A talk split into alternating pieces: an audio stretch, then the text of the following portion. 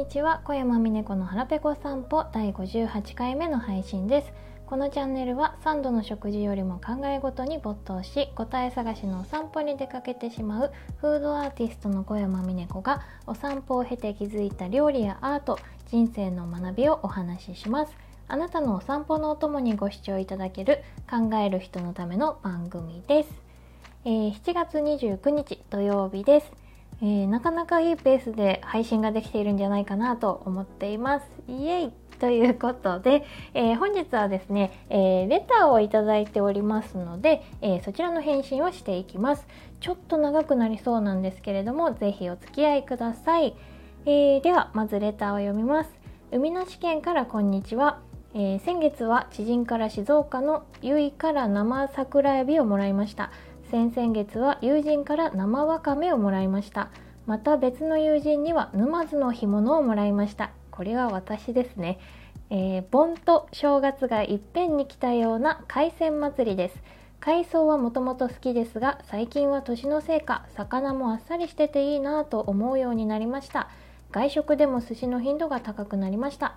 焼き魚なら身の多いやつが食べやすくて好きです。小山さんはいつも魚をどうやって食べますか？刺身や焼き魚のほか煮たり揚げたりするのも美味しいですがどんな食べ方が好きですか？夏で食欲のない時でも魚が美味しいと思う食べ方ってあるんでしょうか？夏は作るのも食べるのも億劫になりがちなのでなんかひんやりワクワクするようなメニューがあるといいなぁと思って聞いてみました。いつも応援しています。それではではえー、デコボコ音声レシピさんからいただきました。ありがとうございます。えー、ということですので、えー、今日のトークテーマは猛暑に食べたい魚料理といたしましょう。えー、まずですねいつも魚をどうやって食べますかについてなんですが、え頻度としてはねお刺身が一番多いです実はですねあの煮付けのタレの味とかは大好きではあるんですけどお恥ずかしながらあのお魚の骨を取るのが面倒くさいっていう弱点がありまして、えー、握り寿司とか、まあ、お刺身をえー、ですとかちらし寿司にして食べるのが一番楽ちんで好きです。これはね多分あの育った土地柄かもしれないんですけど私は静岡県沼津市というアジの干物が名産の地域で生まれ育ちました。なのであの小学校の給食でもアジの干物がよく出てきたんです。もう一度言いますが、えー、味は大好きです。ただあの子供心としてはその骨を取って食べるのが面倒で面倒でね。しかもあの私は食べるのがね遅かったので、まあ、早く食べなきゃ居残りさせられるっていう気持ちもありまして、まあ、給食が干物の日はあの結構ブルーな気持ちでした、まあ、当時ね食べきるまで教室の端でこう居残りをさせられるタイプの学校だったので、まあ、そのせいなのか、まあ、大人になってからも味は大好きなんだけどそんなに頻繁には食べないかなっていうね骨があるお魚はという感じです。でただねあのさばいたり調理するのは好きなので、まあ、作るのはねアジフライが一番好きなんです、まあ、私の場合食べてくれる人さえいれば、まあ、作る時の手間はそれほど気にならないのでねあのアジフライかなという感じです。まあ、週2日、えー、料理教室の委任講師をしているんですけれども、まあ、今月の基礎料理のあのコースでちょうどねあのタイムリーなことにアジを3枚おろしにして作る、まあ、アジフライのレッスンがあの大人気なんですね。連日盛況で、まあ、満席になることも多いです。まあね、やっぱりあの料理を習うからには魚をおろしてみたいっていう方多いですよね。夏休みっていうこともあるので、まあ、小学生から大人まで、まあ、男女比率としても同等くらいにあの担当させていただいてます。ほとんどの方が、まあ、初めてお魚をおろすのでテーブルの周りを本当にねぐるぐるぐるぐる 回っててんやわんやしながらあのレッスンしてますね。他のものと比べてもあのそのぐらい魚料理はイベントチックな楽しさがあります。そしてまあレッスンが終わった後はね教える方もぐったりするんですけど あの生徒さんの方は皆さんあの悔しそうにされてる方も、まあ、いますけど、まあ、初めて体験する出来事にあの満足されていたりあのとても表情が豊かなので、まあ、かなり満足度の高いものになったなっていうのが実感できるっていうのがねあのいいレッスンですねすがすがしい気持ちになるレッスンが、えー、このところ、えー、多くなってます。で私自身もアジフライをね家で作る時には、まあ、姉たちも呼んだりして、まあ、イベントチックに料理をしてますね。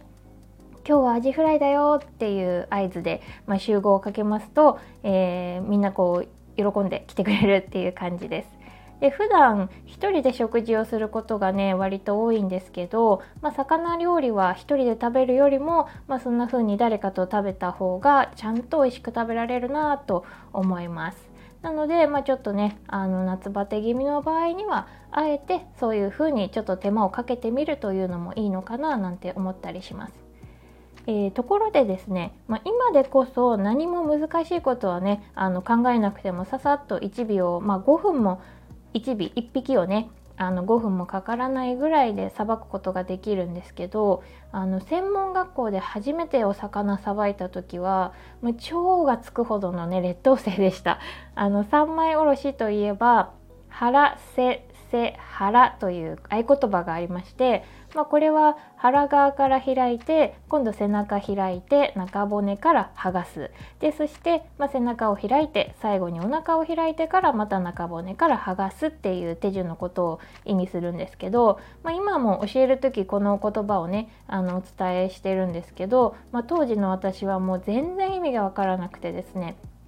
えー、もうなんか劣等感の塊でしたね。はい。まあその理由はあの正解は知らなかったんですよね。まあ、たとえあの初心者であったとしても一度でもその手順を調べて動画とか写真を見ていれば、まあ、そんな風に口頭で「腹せせ腹だぞ」とかって説明されてもあああれのことかなっていう風に腑に落ちたと思うんですよね。でもあの全くそうしたことをしないままあの完全にまっさらな状態でいきなり耳だけで説明を聞くままあのぶっつけ本番っていう感じだったので、まあ、困惑 なんか先にねあの難しいっていう思い込みが強くなっちゃって、あの、最初はね全然できなかったですね。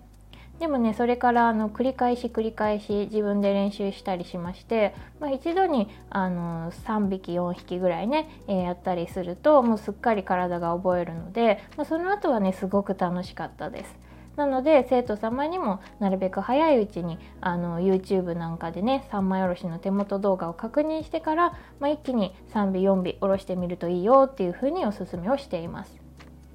はい、そのくらいやるとあのほとんどの方はあの手順が覚えられるかなと思いますね。まあ、料理教室ではそんな風にお話を交えながらレッスンを進めているっていう感じです。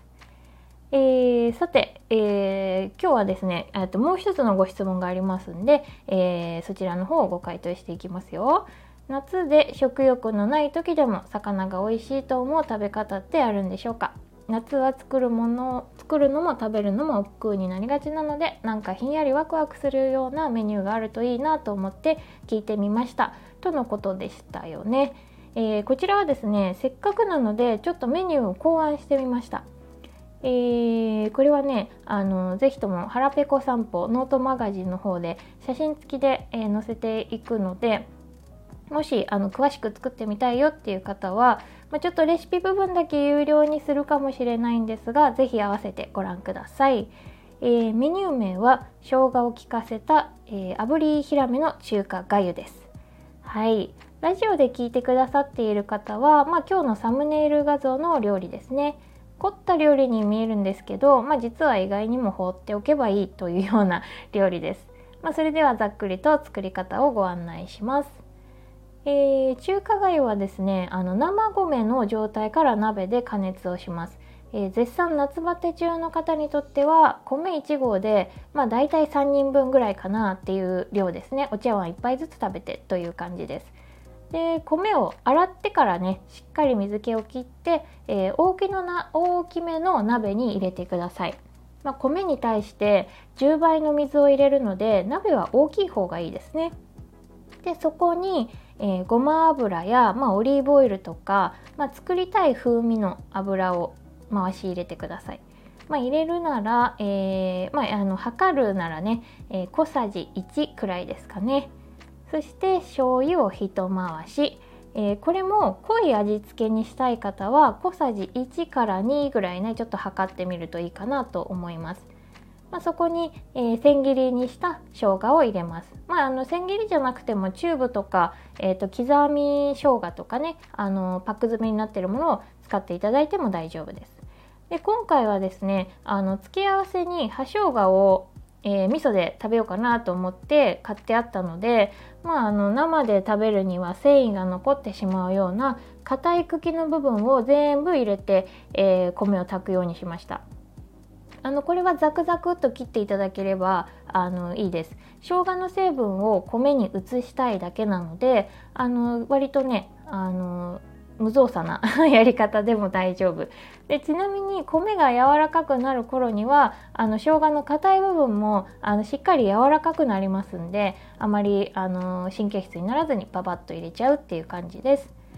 えー、そしてですね先ほども言ったようにお水を米に対して10倍くらい入れます。まあ、米1合だった場合には、まあ、1800ミリくらいかなっていう水分ですね結構多いですなのであのしっかりねあの多少混ぜたりもするので、まあ、あの混ぜてもこぼれないぐらいの鍋がいいですね。私はねちょっとあのアトリエで作って、あの鍋が他のなかったんでかなりギリギリでやったのでね若干失敗してるんですけど、まあ、あの写真を見ている方は、えー、ちょっとねごめんなさいっていう感じです。でそして、えー、今回ね一番大事なのが魚介だしですね。えー、私のおすすめはあごだしですねあの最近割と流行ってるんじゃないかなと思うんですけどしっかりと、まあ、魚の風味が感じられるので味はもちろんですね香りを楽しむことで、まあ、多少なりと、えー、夏バテ中にも食欲を誘うことができます。まあ、もしマイルドな風味が好きだなっていう場合には、えー、洋食で使われるヒュメドポワソンっていうのがおすすめです。まあ、養殖の魚介だしなんですけどあのー、なんだっけクラムチャウダーとかね作る時に、えー、使うとすごく美味しいです野菜とか、まあ、ハーブも一緒に煮出して顆粒にされてるものなので、まあ、日本のあごだしよりも甘みのある香りで子供でも食べやすい味に仕上がりますまあ、コンソメみたいなジャンルのものなんでスーパーのコンソメとかデミグラスソースが売っているエリアにあるんじゃないかなと思うので探してみてください。さて、えー、パックのだしの場合は、まあ、そのままパックごと水の中にポチャッと入れていただいて顆粒の場合はそれを入れて、まあ、ひと混ぜしたらあとはねあんまり混ぜなくていいです。混ぜすぎちゃうと、まあ、粘りが出てきて中華がゆ独特のサラッとした感じにならないんですよね。なので、えー、時々混ぜる程度にして、まあ、20分ぐらい加熱します。この時あのポイントはね火加減です。まあ、いわゆる弱火とか中火ではなくてあの鍋の中の様子に合わせて火を調整しましょう。えっ、ー、とね米がぴょんぴょんぴょんって数粒ずつ楽しそうにね跳ねるぐらいの火加減ですね。まあ、ぴょんぴょんっていうのがポイントです。水があのボコボコボコボコ大きな泡を出して沸き立ちながら、まあ、大量の米がビュンビュン動き回る火加減はあのかなり強すぎなので、まあ、鍋のサイズや火力によってピョンピョンって軽く跳ねるぐらいに調整してください。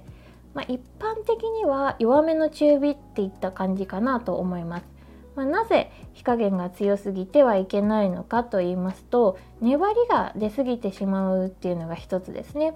まあ、それと米が切れてしまうっていうのも一つです、まあ、中華粥は日本のお粥と違ってあのさらっとした食感が特徴で、まあ、暑い時期にも食べやすいなっていうのがあるので、あのー、それがポイントになってます。まあ、出来上がりの目安は食べてみて芯がなく柔らかくなっていれば OK です。まあ、大体20分ぐらいかなと思います。あとね中華がゆならではの見極めとしまして、えーとね、米が開いたような米が、えーと、花が開いたような見た目になったら OK というのがあります。これはですね米が細長くなって、まあ、ギザギザとこう切れ込みが入ったような状態のことを言いますね。え、中国の人はですねそれを見て花が開いたようなという表現をするんですけど、まあ、そうした見た目がとても縁起がいい料理という意味になるそうです。なんか素敵ですよね。意外じゃんっていうね あの風に思います。えー、まあ是非あのものは試しにチャレンジしてみていただければなと思います。えー、それでですねあのそれでもうあの完成なんですけどもしワンランクアップの手間をかけてみようという場合には、えー、白身魚のお魚をぜひ使いましょう、まあ、切ってあるのでもいいです。私はねヒラメのお刺身を選びました。まあ、歯ごたえがあって柔らかいおさ、えー、おかゆとの食感が相性がいいんですよね。でそのまま上にのせるだけでもいいですけどあの生魚に抵抗があるっていう場合は、まあ、そのままお粥の中に入れちゃいましょう。余熱で十分火が入ります。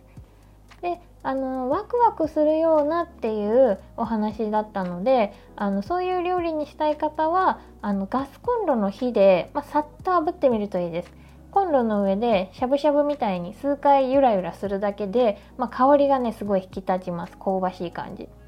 まあ、IH なんだけどっていう方は、まあ、よーく熱したね熱々のフライパンで、まあ、10秒くらいですかね。さっと加熱するだけでもいいです。片面だけでいいかな、まあ、そのお刺身をおかゆの上にのせて最後にごま油とかオリーブオイルとかねかけていただければ完成ですそれに、まあ、細かく切ったネギとか大葉をのせたり、まあ、焼いた野菜とかのせたりして、まあ、冷たい状態で食べていただいてもいいですしあったかいまま食べてもあのめちゃくちゃ美味しいそして楽しいです。はい。まあ、めちゃくちゃ美味しいのは確かなので、ぜひ、ぜひぜひやってみてくださいっていう感じです。